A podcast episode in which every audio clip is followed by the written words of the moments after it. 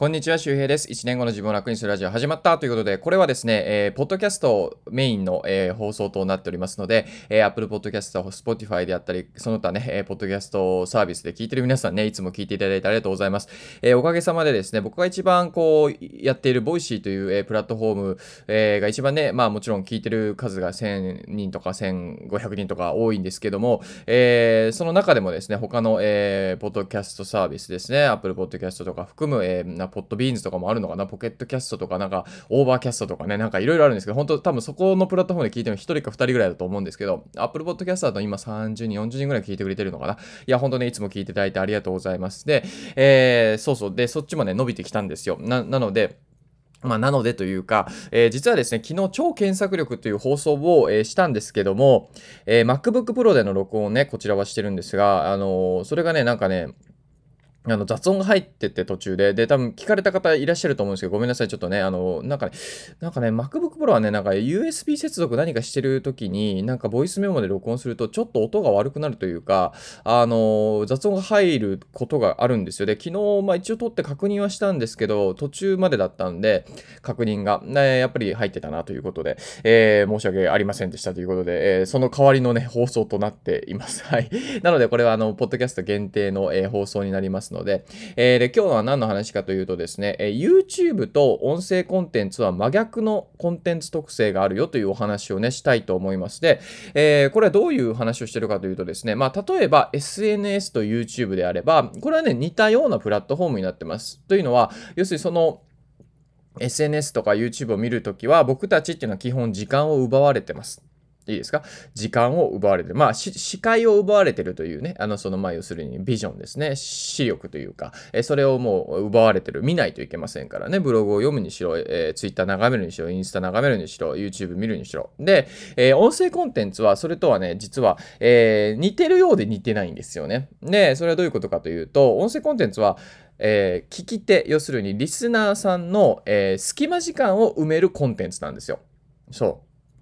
YouTube や SNS は隙間時間を奪うコンテンツであって、まあ、隙間時間じゃなくても時間を奪うコンテンツ。で、音声コンテンツは、えー、まあ、時間をこう、なんだろうな、埋め合わせるコンテンツだったりします。だから、時間を奪ってるのか、その時間を豊かにしてるのか、この違いがあるんですね。で、えー、じゃあもうちょっと詳しく話していくとですね、例えばまあ YouTube を見るとなったら、まあ、さっきも言った通りで、えっと、画面を見てないといけないわけですよ。で、まあ例えば皆さんも家事をやらないといけない、仕事をやらないといけないとか、子供が帰ってくるから早くね、洗濯物畳まないといけないとかね、まあいろいろあると思うんですけど、でその間のね、貴重な時間をね、あの、視力を奪われるわけです。もちろんあの YouTube でもながら聞きっていうのはできるので、えー、まあ、あの、もちろんながら聞きでね、してる人もいるとは思うんですけども、とはいえほとんどのコンテンツはやっぱね、えー、画面にテロップが入ってたりとか映像を見ないと、まあ、要するにテレビですよね。テレビはまつけっぱなしにして、ね、あの、テレビをつけっぱなしでながら聞きしてますって、まあ、あんまりいない。まあまあ、BGM 的にちょっと流してるみたいな人はいるかもしれないけどね。で、じゃあその音声コンテンツは何かというと、まあ、皆さん音声コンテンツを聞いてる、このね、ポッドキャストを聞いてる時の、えー、状況をイメージしてみたらわかると思うんですけど、多分通勤中とか、あとは朝のね、えー、支度をしてる時とか、えー、ちょっと散歩がてら、えー、散歩するのに、散歩がてらというか、散散歩するのに、まあ、音楽の代わりに聞くとか、あ僕はね、ランニング終わった後とかに聞いたりとかもしてみるかな。うん。で、あとはこう、ドライブというかね、ちょっとした移動、買い物までの、まあ、10分15分とか、ゴミ出しに行く5分とか、だからそういう風になんだろう、こう、ちょっとこう、そこまで行くんだけども、イヤホンとスマホで、えー、ね、何かこう、声を聞きながら、インプットしながらとかね、好きな人の声を聞きながら、なんかこう、できるという。まあ、要するにその、まあ、何かやらないといけない時間で耳が開いてる。で、そこの時間を埋め合わせてくれてるわけですね。耳の要するに暇を埋め合わせる。それが音声コンテンツなんですよ。要するに逆に言うと時間を与えてるというか、まあさっきも言ったんですけど、時間を豊かにしている。ね、あの、買い物までの時間になんか面白いラジオ聞けたらなんかいいなと思いますよね。なんか僕も武田鉄矢さんのあのなんか朝の3枚おろしだっけ？あれ最近聞いてるんですけど面白いなと思うし、えー、サンドイッチマンとかも聞いてるし、まああの、もちろんあの池早さんとかハーチューさんのも聞いてるんだけどもね。だからまあ、えー、なんだろう、こう、いろいろ聞いてるんだけども、まあやっぱその、なんだろうね、こう、耳が暇だなとか、あなんかこう、この時間の間に何かインプットしたいなとか、なんかそういうのをこう埋め合わせてくれる。まあ、要するにその人の時間を豊かにしてくれるわけなんですよね。まあ、もちろん、えー、SNS や YouTube 見ることによって勉強になるので、まあ、時間は豊かになるんだけども、まあ、なんかちょっとこう、うん、YouTube 見てると、あ、時間奪われちゃったな、みたいな、なんかそういう感覚がね、あの、皆さんも少なからずあると思うんですよ。なので、この動画と音声、まあ、えー、動画と、あ、とか音声とその他、えー、コンテンツに関してはですね、えー、かなり特性が違うので、あの、同じように扱うべきところもあるんだけども、実は、あの、音声だと3本、4本、4本ですね、1日に更新しても、え、ずっと聞かれるっていうね、え、面白い、えー、なんだろう、こう、特性になってます。だから、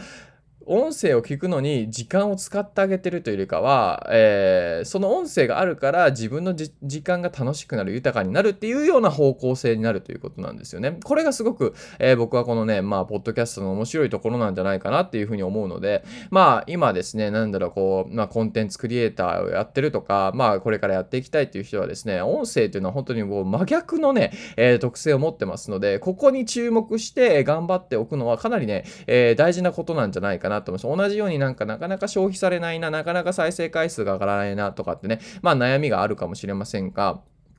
それは多分皆さんがまだ知られてないとか、あとはまあ皆さんのこの放送回数がまだまだ少ないとかっていうだけなので、えー、これでね、やっぱコアなファンっていうか毎日聞くっていう人が増えてくるとですね、やっぱそれは本当にこう何十回も、えー、何分も何時間も聞いてくれるヒマラヤかな？中国のあのアプリのヒマラヤの、えー、平均ユーザー、え利用時間でね、1日170分とかって言ってましたよ。3時間ぐらい。ですよ。すごいですよね。だからみんな何かし、何かしらしながら多分聞いてるんですよね。で、面白いのはね。アメリカとか結構外国かな。結構ね、みんな仕事しながらなんか聞いてたり、YouTube 見てたりするんですよ。もうアメリカとか全然仕事しながらなんか YouTube 聞いてるとか見てるとか、全然普通のことらしいですよ。まあ、確かに、まあなんだろう。まあ支障がなければいいかなっていう感じですよね。まあ電話、電話た、なんか受付の人とか、でもなんかその受付で誰も来ない間なんかね、下にスマホ置いて、充電器ぶっ刺してイヤホンで聞いてるみたい。で、人来たらイヤホンかなみたいなね。まあまあでもそれはそれでなんかまあ別に仕事してるからいいかなって。日本でやったら多分大変なことですけど、何やってんのよみたいなね。あでも別にそれはそれで僕はいいんじゃないかなって別に思うんですけどね。だからこうテレワークとか在宅が増えて、えー、結構なんだろうな、その、あのまあ、家でね、そういうふうなポッドキャストを消化するとか消費するっていう需要もこう増えてきたみたいで、えー、アメリカでもね、こうコロナ前とコロナ後で、比べた時に、ポッドキャストのこう消費率というか広告の、え数とかも、えー、戻ってきたみたいですね。だからすごいやっぱこう、ポッドキャストっていうのは、まあ、人間のこう生活にこう浸透しやすい、えー、ものなんじゃないかっていうことで、まあ、また再度注目が集まってるということなんで、いや、声っていいですよね。こういろんな感情とか思いとかを乗せられるし、なんかこう、あったかいですよね。なんか心を感じるというか、うん、なんか YouTube は何だろうな。いや、YouTube 好きなのもたくさんあるんだけども、まあなんかそのほとんどは何だろうな。うーん、なんすかね。ちょっと言い方は難しいけど、難しいけどね。なんかこう時間奪われたなって思う時もありますよね。でもなんかこう、ラジオはなんかそういう感覚にならないのがなんか不思議だなと思うんですけど。まあというわけで今日は、えー、音声と動画、まあ音声とその他のコンテンツの特性の違いについてね、お話をしておきました。えー、Apple p o Podcast とかでね、あ、そうだ。Apple Podcast でね、なんかね、レビューしてくれた人が何名かいて、ありがとうございます。本当になんかもうレビューが何個かね、増えて、えー、平均評価が4.5とかに上がっていて、で、これがね、多分上がればですね、Apple Podcast 上でおすすめに乗りやすいというか、おすすめというかなんか多分ね、ランキングにも乗りやすくなるし、うーん、多分聞かれやすくなるんじゃないかなと思うので、もう本当あの僕の Apple Podcast のメインのところのホーム画面行って、下の方ビヨーって行ったりとかしたら、あれどこ、どこに出てるのかわかんないけど、まあレビュー星をつけるとこあるんですけど、もう本当に1分とか2分とかで星つけたら終わるし、あとレビューもね、書いてくれてる方がいて、ありがとうございます。読ませていただきました。2件ぐらい、えー、レビュー、え、コメントもありました。あの、これコメントしなくても大丈夫ですかね。あの、あのしていただいたからすごいありがたい。